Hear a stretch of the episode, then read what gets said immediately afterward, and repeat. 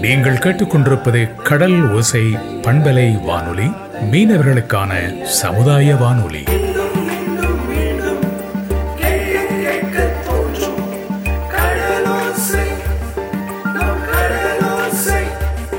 மீண்டும் மீண்டும் கேட்க தூண்டும் கடலோசை எஃப்எம் ராமநாதபுரம் மாவட்ட காவல்துறை கண்காணிப்பாளர் டாக்டர் எஸ் வருண்குமார் ஐபிஎஸ் அவர்கள். கடலோசை எஃப்எம் நேர்கள் சார்பா வணக்கம் சார். கடலோசை நேயர்களுக்கு ராமநாதபுர காவல்துறையின் சார்பாக என்னுடைய வணக்கம். நான் காவல் கண்காணிப்பாளர் டாக்டர் வருண்குமார் ஐபிஎஸ். நம்ம ராமநாதபுரம் மாவட்டம் பெரிய மாவட்டம்னு சொல்லலாம். நாலு நகராட்சிகளும் பனிரெண்டு பேரூராட்சிகளும் பத்து வட்டங்களும் பதினோரு ஊராட்சி ஒன்றியங்களையும் நானூற்றி இருபத்தி ஒன்பது கிராமங்களையும் கொண்டது. இவை எல்லாவற்றுக்கும் எந்த மாதிரியான பாதுகாப்பு போடப்பட்டிருக்கு? காவல்துறையின் அணுகுமுறை எப்படி இருக்கு? ராமநாதபுரம் மாவட்டம் பொறுத்த வரைக்கும் காவல்துறை ஏழு சப் டிவிஷனாக இருக்குது உட்கோட்டமாக இருக்குது. கமுதி முதுகுளத்தூர் பரமக்குடி ராமநாதபுரம் ராமேஸ்வரம் கீழக்கரை. இந்த மாதிரி ஏழாக பிரித்து வச்சுருக்குறோம். ஸோ எல்லாத்துலேயுமே போலீஸ் சப் டிவிஷன்ஸில் ஹெட்டட் பை அ டிஎஸ்பி துணை காவல் கண்காணிப்பாளர். அவருக்கு கீழே ஆய்வாளர்கள் இருக்காங்க. ஸோ இந்த ராமநாதபுரம் மாவட்டத்தில் இருபத்தி ஏழு செக் போஸ்ட் இப்போ நிறுவியிருக்கோம். இந்த டைமில் கொரோனா பாதிப்பு டைமில் இந்த இருபத்தி ஏழு செக் போஸ்ட்டை வச்சு டிஸ்ட்ரிக்டை சீல் பண்ணியிருக்கிறோம். என்ட்ரி அண்ட் எக்ஸிட் இந்த இருபத்தி ஏழு செக் போஸ்ட்டுகளில் மட்டும்தான் முடியும். மாவட்டத்துக்குள்ளர மூணு செக் போஸ்ட் இருக்குது ஸோ இப்படி தான் நம்ம மாவட்டத்துடைய பாதுகாப்பை என்ஷோர் பண்ணியிருக்கிறோம் நம்ம மாவட்டத்துல மீன்பிடி விவசாயம் வணிகம் நெசவுன்னு எல்லா தரப்பு தொழில்களும் இருக்கு. எல்லா தரப்பு மக்களும் இருக்கிறாங்க. இந்த கோவிட் நைன்டீன்காக பிறப்பிக்கப்பட்டிருக்கிற ஊரடங்கு காவல்துறைக்கு எவ்வளவு சவாலா இருக்கு? ஒரு புது விதமான அணுகுமுறை தேவைப்படுது இதில் இது ஒரு சட்டம் ஒழுங்கு பிரச்சனையோ ஒரு குற்ற சம்பவம் பிரச்சனையோ விசாரணையோ இல்லை. ஸோ இது ரொட்டீனாக ஒரு அசிஸ்டன்ஸ் தான் கொடுக்குறோம் பொதுமக்களுக்கு. வ ஹெட் குவார்ட்டர்லேருந்து வர உத்தரவுகளை பிறப்பிக்கப்படுற உத்தரவுகளை நம்ம இங்கே நடைமுறைப்படுத்துகிறோம் உதாரணமாக வெஹிக்கிள் செக்கிங் எப்படி பண்ணணும்? முன்னாடி வேறு மாதிரி பண்ணிகிட்டு இருந்தோம். க்ரைம் ஆங்கிள்லாம் பண்ணுவோம். இப்போ வேறு மாதிரி மூமெண்ட்டை ப்ரிவெண்ட் பண்ணுற மாதிரி. டிஜிபி சாருடைய ஒரு சர்க்குலர் வந்திருந்தது. அதில் என்ன சொல்கிறாரு அப்படின்னா முன்னாடி டிராஃபிக்கை ரெகுலேட் பண்ணோம். இப்போ டிராஃபிக்கே இல்லாமல் இருக்கிறதுக்காக நம்ம வேலை பார்த்துட்ருக்கோம் ஸோ டிராஃபிக் இல்லாமன்றதில் நான் என்ன சொல்ல வரேன்னா பொதுமக்களுடைய மூமெண்ட்டே குறைக்கிறதுக்காக இப்போ வேலை பார்த்துட்ருக்கோம் ஸோ அந்த விதத்தில் ஒரு புது விதமான டெஃபினேஷன் காவல்துறையுடைய பணிக்கு சவால்னு சொல்ல முடியாது. காவல்துறை வந்து ஒரு எலாஸ்டிக் ஜாப் எப்படி வேணாலும் சூழ்நிலைக்கு ஏற்ப நாங்கள் வேலையை மாற்றிக்குவோம் அந்த மாதிரி தான் ட்ரைனிங்லாம் கொடுத்துருக்குறாங்க. பட் சவால்னு சொல்ல முடியாது. ஒரு புது விதமான அனுபவம் காவல்துறைக்கு. கோவிட் நைன்டீனுக்காக நம்மளோட அரசாங்கம் நூத்தி நாற்பத்தி நான்கு ஊரடங்கு உத்தரவு போட்டிருக்காங்க மக்கள் இதை எப்படி புரிஞ்சுக்கணும்? அது ஒரு தொந்தரவாக மக்கள் பார்க்கக்கூடாது அவங்களுடைய அஹ், சொந்த வசதிக்காகவும் பாதுகாப்புக்காகவும் தான் நாங்கள் இதை பண்ணியிருக்கிறோம். உலகம் முழுக்க இந்த மாதிரி ஒரு கண்டிஷன்ஸ் இம்போஸ் பண்ணியிருக்கிறாங்க ரெஸ்ட்ரிக்ஷன்ஸ் இம்போஸ் பண்ணியிருக்கிறாங்க இந்த இது வந்து ஒரு தொந்தரவாக பார்க்காம மக்களுடைய நன்மைக்காக அரசாங்கம் பண்ணுறதா புரிஞ்சுக்கிட்டாங்கன்னா அதை ஏற்றுக்கொள்வாங்க. நேர்த்திக்கு ஒருத்தர் சோஷியல் மீடியாவில் கேட்டிருந்தார் வரமா சாபமா? அப்படின்னு. இது வந்து வரமும் கிடையாது சாபமும் கிடையாது. இது ஒரு ஒரு ஒரு விதமான டெஸ்ட் நமக்கு. இது ஒரு ஆப்பர்ச்சுனிட்டியாக பார்த்தோம் அப்படின்னா இது நம்ம மீண்டு வரத்துக்கு சில நடைமுறையில் சில விஷயங்களை செய்யணும். அதை தான் செய்யணும்னு அரசாங்கம் எதிர்பார்க்குது.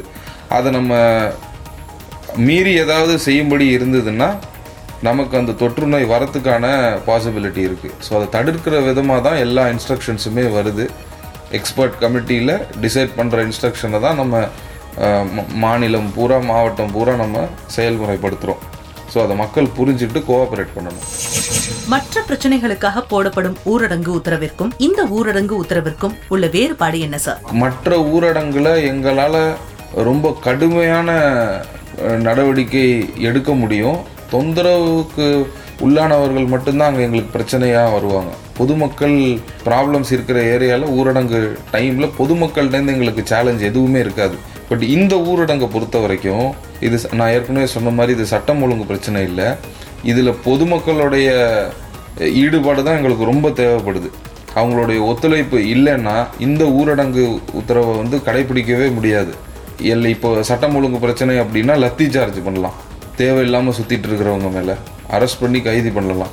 இப்போ பொதுமக்களை கடைக்கு இட்லி மாவும் காய்கறியும் வாங்க போகிறவங்கள வந்து நம்ம லத்தி சார்ஜ் பண்ண முடியாது. ஸோ அன்பாக வேண்டுகோள் வச்சு தான் நம்ம கேட்கும்படி இருக்குது இன்னொரு முக்கியமான விஷயம் வெவ்வேறு மாவட்டங்களில் வெவ்வேறு மாநிலங்களில் நீங்கள் பார்த்துருப்பீங்க. நிறைய சம்பவங்கள் வந்துச்சு. ராமநாதபுரம் மாவட்டம் பொறுத்த வரைக்கும் அந்த மாதிரி பொதுமக்கள்கிட்ட மிஸ்பிஹேவ் பண்ண மாதிரி தவறாக நடந்துக்கிட்ட மாதிரி அடித்த மாதிரி எந்த விதமான சம்பவமே வரல. ஸோ அந்த விதத்தில் நம்ம காவலர்கள் பொதுமக்களோட இணைந்து செயல்படுறாங்க. அந்த மாதிரி எந்த விஷயமுமே ராமநாதபுரத்தில் நடக்கலை. ஊரடங்கு உத்தரவை மீறவங்க மேல எதன் அடிப்படையில வழக்கு பதியப்படுது? அதாவது வழக்கு பதிவு பண்ணிட்டா உங்கள் மேலே ஒரு குற்ற வழக்கு பதிவானதாக தான் ஆஸ் பர் ரெக்கார்டு இப்போ பாஸ்போர்ட்டுக்கு அப்ளை பண்ணுறாங்க இல்லை ஏதாவது ஒரு ஜாப் சர்டிஃபிகேட் கேட்குறாங்க இல்லை காண்டாக்ட் சர்டிஃபிகேட் கேட்குறாங்க ஒரு கல்லூரியில் போய் மேற்படிப்புக்கு சேர்றாரு அப்படின்னா இவர் மேலே ஏதாவது வழக்கு இருக்கான்னு கேட்டால் இருக்குன்னு தான் வரும். அது என்ன வழக்குன்றதெல்லாம் அப்புறமா. கொலை வழக்கும் வழக்கு தான் இந்த ஒன் ஃபார்ட்டி ஃபோர் வயலேஷனும் வழக்கு தான். ஸோ வழக்கு பெண்டிங் இருக்குது அப்படின்னு தான் காட்டப்படும். ஸோ அதனால் பொதுமக்கள் இந்த வழக்குடைய முக்கியத்துவத்தை புரிஞ்சுக்கிட்டு அதை தவிர்த்தால் நல்லாயிருக்கும். இந்த வழக்குகள் நிலுவையில் இருக்கும் போது இவர் மேலே ஒரு குற்ற வழக்கு நிலுவையில் இருக்குன்னு தான் நம்ம எங்கே அப்ஜெக்ஷன் தெரிவிக்கும்படி இருக்கும். எங்கே அது பாஸ்போர்ட்டுக்காக இருக்கலாம் ஒரு எலெக்ஷனாக இருக்கலாம் இல்லை ஒரு ஜாப் அப்ளிகேஷனுக்காக இருக்கலாம். ஸோ அந்த வழக்கு நிலுவையில் இருக்கிறத நீதிபதி முன்னாடி சமர்ப்பிப்போம். ஆதாரம் கலெக்ட் பண்ணிவிட்டு இதெல்லாம் இந்த கொரோனா டைம் முடிஞ்ச பிறகு இந்த கேஸ்லலாம் இறுதி அறிக்கை நீதிமன்றத்தில் பதிவு பண்ணுவோம். அந்த இறுதி அறிக்கையில் நீதிபதி என்ன மாதிரி தீர்ப்பு கொடுக்க போகிறாரு கோர்ட்டெல்லாம் திருப்பி நார்மல் ஃபங்க்ஷனிங்க்கு வந்த பிறகு தீர்ப்பு கொடுப்பாரு. அதில் சிறை தண்டனையும் விதி விதிக்கப்படலாம் ஃபைன் இம்போஸ் பண்ணப்படலாம். அப்படின்னா அது ஒரு தண்டனை மாதிரி தான் ஆகிடும் அது அவங்க லைஃப்பில் ஒரு ரெக்கார்ட் ஆகிடும் ஸோ அந்த ஒன் ஃபார்ட்டி ஃபோர் வயலேஷனை தேவையில்லாமல் யாரும் அதில் ஈடுபட்டு ஒரு வழக்கை சந்திக்க சந்திக்கிறது அவங்களுக்கு பெரிய சிரமத்தை ஏற்படுத்தும். அதை புரிஞ்சுக்கணும். காவல்துறையினருக்கு சிறப்பு மருத்துவ முகாம் நடத்தியிருக்கிறீங்க. பாராட்டுக்குரிய விஷயம். காவல்துறையினர் தங்களை எப்படி தற்காத்துக்கணும்? அது சாத்தியப்படுதா? இது காவல்துறையை வந்து ராபர்ட் பீல் அப்படின்ற ஒரு ஒருத்தர் தான் இன்னைக்கு மாடர்ன் டே போலீசிங் இப்போ சென்ற நூற்றாண்டுடைய காவல்துறையை வடிவமைச்சர்னு சொல்லுவாங்க. அவர் தான் முன்னோடி. உலகத்தில் இருக்கிற எல்லா காவல்துறையினருக்கும். அந்த ராபர்ட் பீல் சொல்கிறாரு காவல்துறையினருக்கும் பொதுமக்களுக்கும் ஒரு வித்தியாசமும் இல்லை அப்படின்னு. யூனிஃபார்ம் போட்ட பொதுமக்கள் தான் காவல்துறை.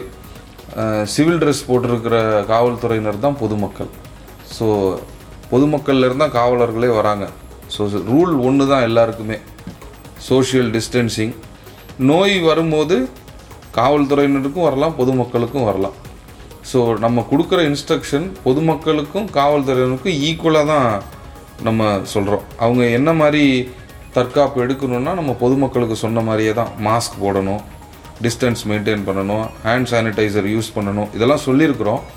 அதை மீறி ஒரு கூடுதலாக ஒரு ப்ராப்ளம் என்னென்னா காவல்துறையினர் ரெஸ்ட்டே இல்லாமல் வேலை பார்க்குறாங்க. அவங்க வந்து முக்கியமான குவாரண்டைன் டியூட்டியில் உதாரணமாக இப்போ ஜிஹெச்சில் ஐசோலேஷன் வார்டுன்னு ஒன்று கொரோனாக்காக வச்சுருக்குறாங்க. அதில் வந்து நிறைய காவல் ஆளுநர்கள் டியூட்டியில் இருக்காங்க. அவங்க வந்து பயங்கரமாக எக்ஸ்போஸ் ஆகிறாங்க ஒரு கிருமி இருக்கிற இடம் இடத்துல எக்ஸ்போஸ் ஆகிறாங்க ஜிஹெச்சில் வந்து தான் எல்லா பேஷண்ட்ஸையும் அட்மிட் பண்ணுறோம் அந்த மாதிரி இருக்கிறவங்களுக்கு டெஸ்ட் பண்ணியிருக்கிறோம் ஒரு நானூற்றி எண்பத்தி ரெண்டு பேருக்கு நேற்றைக்கு வரைக்கும் டெஸ்ட் எடுத்திருக்கிறோம். ஸோ அவங்களுமே கடைபிடிக்க வேண்டியது இதுதான். டிஸ்டன்ஸ் இது கொரோனா டைம் இல்லாமையே வல்லுநர்கள் சொல்கிறது என்னென்னா ஈவன் தும்மல் காய்ச்சல் இந்த மாதிரி விஷயங்களை கூட தவிர்க்கிறதுக்கு இந்த டச்சிங்கே இருக்கக்கூடாது. தேவையில்லாமல் நம்ம முகத்தையோ நம்ம மூக்கையோ வாயோ தொடர்றதே இருக்கக்கூடாது. அந்த பழக்கமே ஒரு தவறான பழக்கம். அதுபோல் சமூக இடைவெளின்றது இன்றைக்கி மட்டும் இல்லை எந்த சுச்சுவேஷன்லேயுமே ரொம்ப யூஸ்ஃபுல்லான ஒரு விஷயம். கிருமிகள்கிட்டேருந்து தள்ளி இருக்கிறதுக்கு வேற நோய் பரவுறதுக்கான கொரோனா மட்டும் இல்லாமல் எந்த நோய் பரவுறதையுமே இந்த சோஷியல் டிஸ்டன்சிங் தடுக்கிறதுக்கு உதவியாக இருக்கும். ஸோ இதை வந்து இந்த கொரோனா டைம்லேருந்து நம்ம எடுத்துக்க வேண்டிய பாடம் இதை எப்போதுமே வாழ்க்கையில் கடைப்பிடிக்கலாம். இப்போ மட்டும் இல்லை. பொதுவா காலையில இருந்து கிட்டத்தட்ட எட்டுல இருந்து பத்து மணி நேரம் வரைக்கும் டியூட்டி பாக்குறாங்க காவலர்கள். அதுவும் இப்ப அடிக்கிற பயங்கர சம்மர் வெயில்ல வேலை பாக்குறாங்க. கடைகள் இல்ல. சாப்பாடு எல்லாம் எப்படி சமாளிக்கிறாங்க? இது மக்களுக்கு புதுசாக தெரிஞ்சாலும் காவல்துறையினருக்கு இது ஒரு ரெகுலராக நடக்கிற விஷயந்தான் இங்கேருந்து இப்போது திருச்சியில் ஏகாதசி பந்தோபஸ்துக்கு போனாங்க. ஒரு ரெண்டு யூனிஃபார்ம் எடுத்துகிட்டு காவல்துறையினர் அங்கே போய் அங்கே டியூட்டி பார்த்துட்டு வராங்க. காவல்துறையில் வழக்கமாகவே நடக்கிற ஒரு விஷயந்தான் இது. இந்த மாதிரி சிரமப்படுறது. பட்டு இப்போ நம்ம இந்த வெயில் காலத்தை பொறுத்த வரைக்கும் எங்கெங்கெல்லாம் வெஹிக்கிள் செக்கிங் பாயிண்ட் இருக்குதோ அங்கெல்லாம் நம்ம ஆர்ம்ட் ரிசர்வ்லேருந்து டென்ட்ஸு ஷாமியானா அரேபியன் டென்ட்ஸு இதெல்லாம் கொடுத்து அனுப்பிச்சிருக்கிறோம் குடைகள் கொஞ்சம் இருந்துச்சு அதையும் கொடுத்து அமுச்சிருக்கிறோம் அது போக என்ஜிஓஸ்லேருந்து சில வாட்டர் பாட்டில்ஸ்லாம் வந்துச்சு. அதை டிஸ்ட்ரிபியூட் பண்ணியிருக்கோம். நான் இல்லை துணை காவல் கண்காணிப்பாளர்கள் ரோந்து போகும்போது குளுக்கோஸ் பிஸ்கெட் இதெல்லாம் வண்டியில் வச்சுருப்போம். அதை டிஸ்ட்ரிபியூட் பண்ணுவோம். சிரமம் தான் பட் அதுதான் காவல்துறையின் வாழ்க்கையே. காவல்துறையை பொறுத்த வரைக்கும் ஒரு கொட்டேஷன் ஒன்று ட்ரைனிங் அகாடமியில் இருக்கும்போது படிச்சிருக்கிறோம். ஸோ ஒரு சராசரியான மனிதன் ஆஃபீஸ் போகிறாரு ஃபைல் பார்க்குறாரு ஒரு வேறு ஒரு கம்பெனியில் வேலை செய்கிறவர் அந்த வேலையை பார்த்துட்டு வீட்டுக்கு போகிறாரு குழந்தையோட விளையாடுறாரு. ஒரு சார்ட்டர்ட் அக்கௌண்டண்ட்டாக இருக்கிறாருன்னா அவர் அக்கௌண்டிங் பார்க்குறாரு ஐடி எம்ப்ளாயினா கம்ப்யூட்டரை போய் பார்க்குறாரு பட் ஒரு காவல்துறையை பொறுத்த வரைக்கும் அவருடைய டே டு டே ஃபங்க்ஷன் எப்படி இருக்கும்னா என்ன மாதிரியான ஒரு வயலன்ஸையும் அவர் சந்திக்க நேரிடும். கோர்ட்டு வாரண்ட்ஸு ட்ரையல் எல்லண்டோ ப்ராப்ளம் சட்டம் ஒழுங்கு பிரச்சனைகள் அப்படின்னா அங்கே என்ன வேணாலும் நடக்கலாம். ஸோ இந்த மாதிரி ஒரு பயங்கரமான வாலட்டைல் ஹாஸ்டைல் என்விரான்மெண்ட்டில் தான் அவருடைய ஒர்க்கிங் ஸ்பேஸே அவர் வந்து தினசரி என்ன இன்றைக்கி நடக்க போகுதுன்னே தெரியாத ஒரு வேலை. அன்பிரடிக்டபுளாக இருக்கும். எனி ஃபார்ம் ஆஃப் வயலன்ஸ் அவரை தேடி வரலாம். இந்த அன்பிரடிக்டபிள் சர்க்கம்ஸ்டான்ஸில் வீட்டுக்கு போய் அன்பே ஆறுயிரேன்னு சொல்லி தான் அவர் குடும்பத்தினர்கிட்ட பேசணும். இந்த வயலன்ஸ் எல்லாத்தையும் பார்த்துட்டு இந்த கோர்ட்டு ட்ரையல் எல்லண்டோ ப்ராப்ளம் இது எல்லாத்தையும் சந்திச்சுட்டு வீட்டுக்கு போய் எதுவுமே நடக்காத மாதிரி சராசரி மனிதனாக அவர் இருக்கணும். அது காவல்துறைக்கு இருக்கிற ஒரு சவால் தான் பட்டு ஃபேமிலி லைஃப்பையும் பார்க்க காலம் கத் கற்றுக் கொடுத்து விட்டது. வழக்கு தானே? பதிவு பண்ணா பண்ணட்டும் அப்படின்னு சில இளைஞர்கள் அசால்ட்டா சொல்றாங்களே. அவங்களுக்கு அதோட பாதிப்பை விளக்க முடியுமா சார் நாங்கள் இப்போ ஒரு ரீசெண்டாக ஒரு வீடியோ பதிவு பண்ணியிருந்தோம்.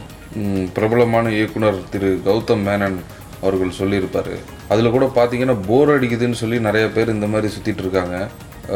உட்காந்து கார்ட்ஸ் விளையாடுறது சூதாடுறது ஊர் சுற்றுறது வாக்கிங் போகிறது அப்படின்னு சொல்லி பிடிப்பட்டு வழக்கில் அவங்க சேர்க்கப்பட்டால் நிறைய விளைவுகள் இருக்கும். பிற்காலத்தில் அது அவங்களுக்கு தெரியாது. கிராமங்களில் கூட அதோடைய இம்பேக்ட் இருக்கலாம். லோக்கல் பாடி எலெக்ஷன்லாம் இப்போ ரூரல் லோக்கல் பாடி எலெக்ஷன்லாம் முடிஞ்சது.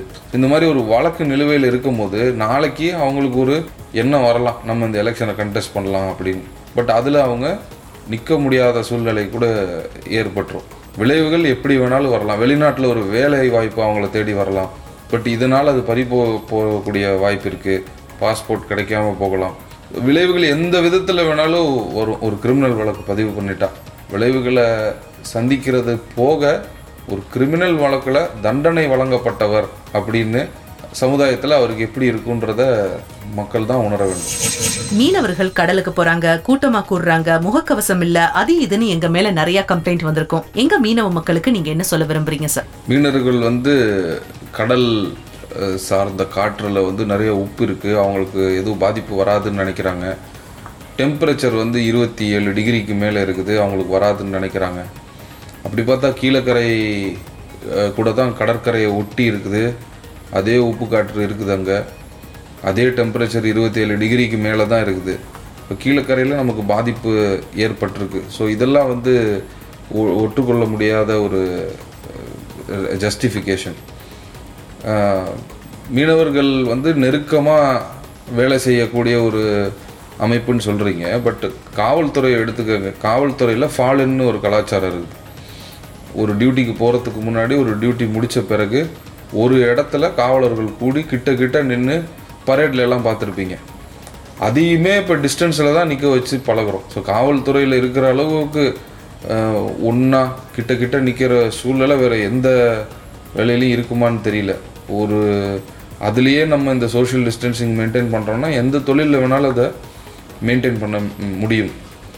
மாஸ்க் போட்டுக்க சொல்கிறோம் ஒருத்தர் ஒருத்தர் தேவையில்லாமல் தொட வேணாம்னு சொல்கிறோம் நம்ம முகத்தையே நம்ம தொடுற பழக்கம் வேண்டாம்னு சொல்கிறோம் ஏன்னா பிகாஸ் இது சர்ஃபேஸ் கான்டாக்ட் மூலமாக பரவுறதுனால அழுக்கான ஒரு சர்ஃபேஸை தொட்டுட்டு கிருமி இருக்கக்கூடிய ஒரு சர்ஃபேஸை தொட்டுட்டு மூக்கையோ வாயோ தொட்டோன்னா அது பரவுறதுக்கான வாய்ப்பு இருக்குதுன்னு சொல்கிறாங்க இது இந்த கொரோனாக்கு மட்டும் இல்லை இது எந்த விதமான கிருமியும் நமக்கு வராமல் இருக்கிறதுக்கு ஒரு நல்ல பழக்கம் இது. அதை எல்லாரும் கடைபிடிக்கணும் மீனவர்கள் உட்பட.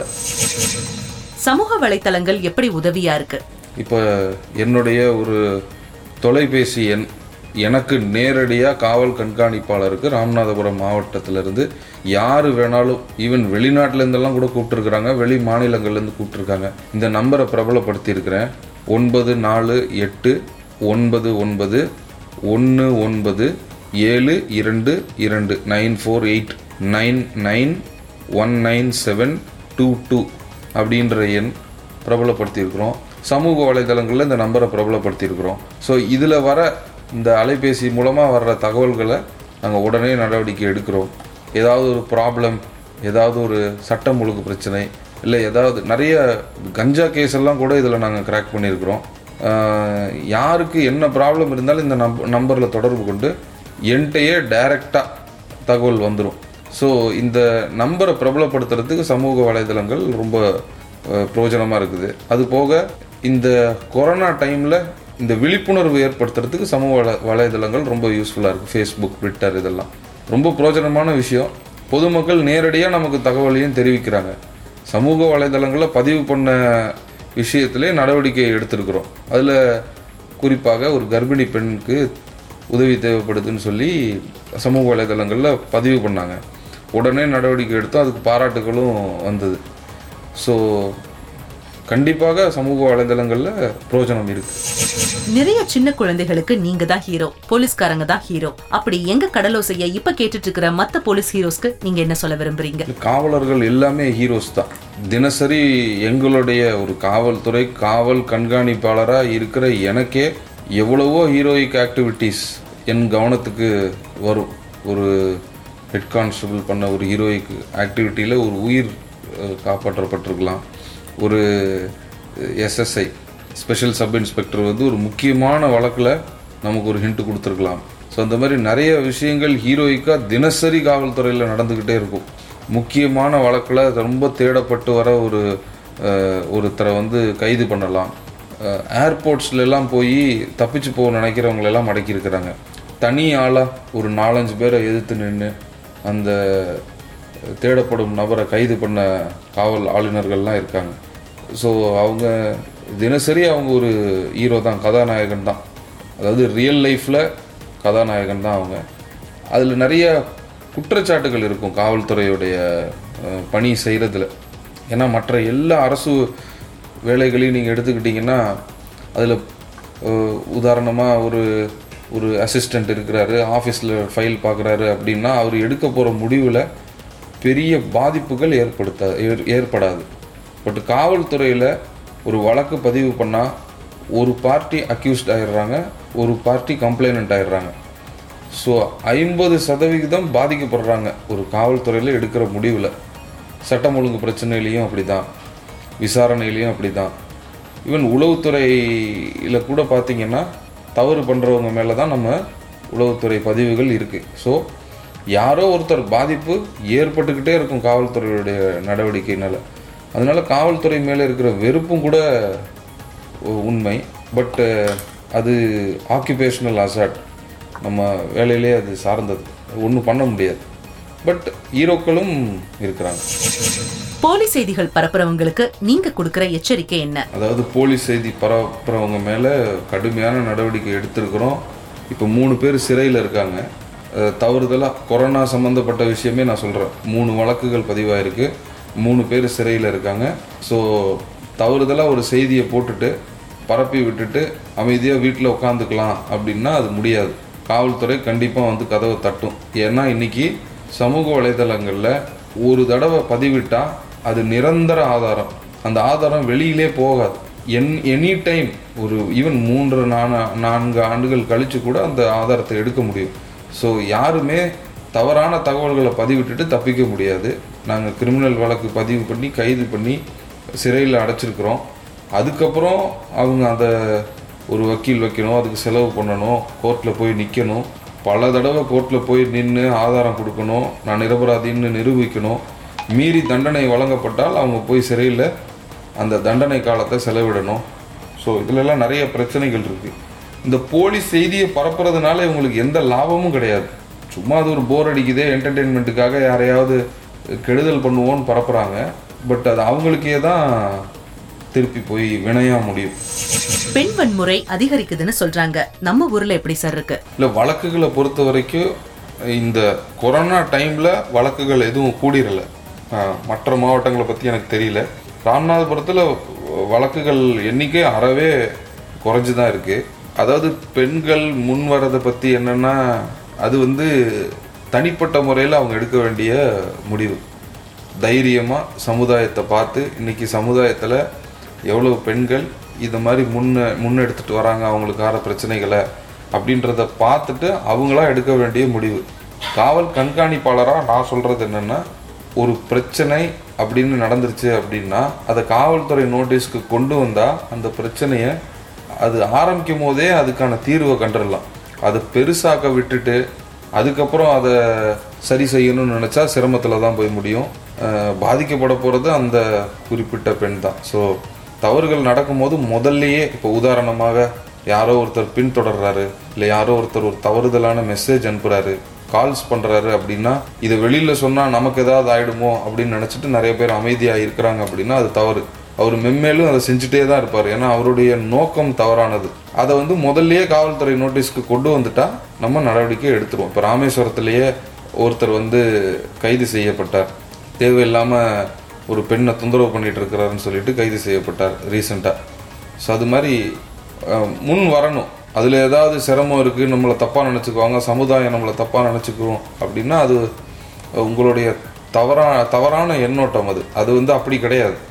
நீங்கள் வந்து முன்னாடி வந்து அதை ஒரு நாலு பெண்களுக்கு நீங்கள் முன்னுதாரணமாக இருக்கிறதுக்கான வாய்ப்பு இருக்குது அதுக்காக தான் நான் என்னுடைய நம்பரை அஹ், பிரபலப்படுத்தி இருக்கிறேன் பிரத்யேக எண் கொடுத்துருக்குறோம். அதில் தொடர்பு கொண்டு பிரச்சனை இருக்குன்னு சொன்னால் அதுக்கான தீர்வு காணப்படும்.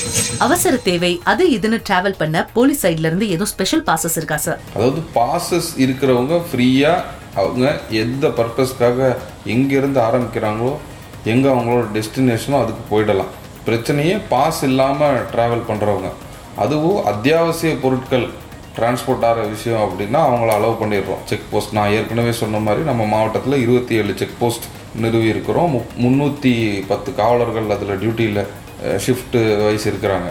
தேவை இல்லாமல் பாஸ் இல்லாமல் எந்த வித காரணமும் இல்லாமல் போகிறவங்கள தான் நம்ம பிடிச்சி டீடைன் பண்ணி ஒன் ஃபார்ட்டி ஃபோர் சிஆர்பிசி வயலேஷனில் வழக்கு போட்டு அவங்களையும் கொண்டு போய் குவாரண்டைனில் ஒரு ஸ்கூல்லையோ ஏதோ ஒரு இடத்துலையோ தங்க வச்சுட்டு பதினாலு நாள் அவங்கள கண்காணிப்பில் வச்சுருக்குறோம். ஸோ கண்டிப்பாக போகணும் ஒரு இறப்பு ஒரு மருத்துவ அவசரம் அப்படின்னா பாஸ் அப்ளை பண்ணிட்டு போனால் அவங்களுக்கு அது சுலபமாக இருக்கும் போகிறது சீட்டு ஆட்டம் பணம் வச்சு ஆடுற சூதாட்டம் அப்படின்னு விளையாடுறாங்களே அத பத்தி? தனி மனித ஒழுக்கம் தான் குடிப்பழக்கத்துக்கு அடிமையான மாதிரி சில பேர் சீட்டாட்டத்துக்கு அடிமையாக இருப்பாங்க. இப்போ நம்ம வந்து அந்த மாதிரி நம்ம நோட்டீஸ்க்கு வரும்போது பணத்தை வச்சு சீட்டு விளையாடும் போது நம்ம ஒன் ஃபார்ட்டி ஃபோர் சிஆர்பிசி வயலேஷன்லேயும் வழக்கு போடுறோம் தமிழ்நாடு கேமிங் ஆக்ட்லேயும் வழக்கு போடுறோம். ஸோ அதுவும் நீதிமன்றத்துக்கு போகும். ஸோ அந்த மாதிரி பணத்தை வச்சுட்டு சீட்டாடிட்டு இருந்தா எங்களுக்கு நான் கொடுத்த நம்பரில் தகவல் தெரிவித்தால் உடனே ரெய்டு பண்ணி அந்த பணத்தை பறிமுதல் பண்ணி நீதிமன்றத்துக்கு அமைச்சிருவோம். இவர்களும் கைது செய்யப்படுவார்கள். ஏன்னா தமிழ்நாடு அரசு ச சட்ட சட்டத்தின்படி அவங்க வந்து பொது இடங்களில் உட்காந்து இப்படி சீட் ஆடக்கூடாது. தனிப்பட்ட இடத்துல கூட எந்த விதமான பணத்தையும் வச்சு எந்த விதமான சீட்டு மட்டும் இல்லை எந்த விதமான பந்தயத்திலையும் ஈடுபடக்கூடாது. அப்படி பண்ணால் அது சட்டத்துக்கு புறம்பான செயல் வழக்கு பதிவு செய்யப்படும்.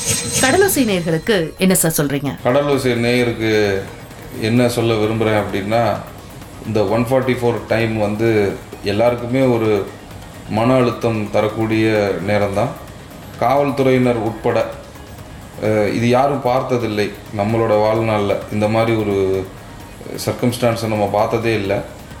ஸோ இந்த இக்கட்டான சூழ்நிலையில் நெருக்கடியான சூழ்நிலையில் மன தைரியத்தோட சீக்கிரமாக எல்லாம் சரியாயிடும் அப்படின்ற எண்ணத்தோட கன்ஸ்ட்ரக்டிவ் ஒர்க் எதுலையாவது புத்தகம் படிக்கிறது வீட்டில இருந்து பண்ண வேண்டிய வேலைகள் வீடை சுத்தம் பண்ணுறதே ஒரு முக்கியமான வேலை. அந்த மாதிரி விஷயம் தோட்டத்தை பராமரிக்கிற பராமரிக்கிறது அந்த மாதிரி ஏதாவது ஒரு வேலையில் ஈடுபட்டு உங்கள் மைண்டை ஃப்ரீயாக வச்சுக்கோங்க. Empty mind is a devil's work ஷாப்னு சொல்லுவாங்க. ஸோ மனசை வந்து நம்ம காலியாக வச்சுருந்துட்டு எதையாவது யோசிச்சுக்கிட்டே இருந்தோம்னா தப்பான விஷயங்கள்லாம் நம்ம எண்ணத்துக்கு வரும். ஸோ அந்த மாதிரி விஷயங்களெல்லாம் விட்டுட்டு எதுலையாவது ஒரு ஈடுபாடு காட்டலாம். இருக்கவே இருக்கார் இளையராஜா. ஸோ போதும். எந்த விதமான கஷ்டத்தையும் இளையராஜா வச்சு நம்ம தாண்டி வந்துடலாம் இசை கேளுங்க. புக்ஸ் படிங்க. தோட்டம்லாம் இருக்குது. சமைக்க கற்றுக்கங்க வீடை சுத்தம் பண்ணுங்கள் நிறைய வேலை பண்ணலாம் இந்த டைமில் மன அழுத்தத்துக்கு இடம் கொடுக்காதீங்க.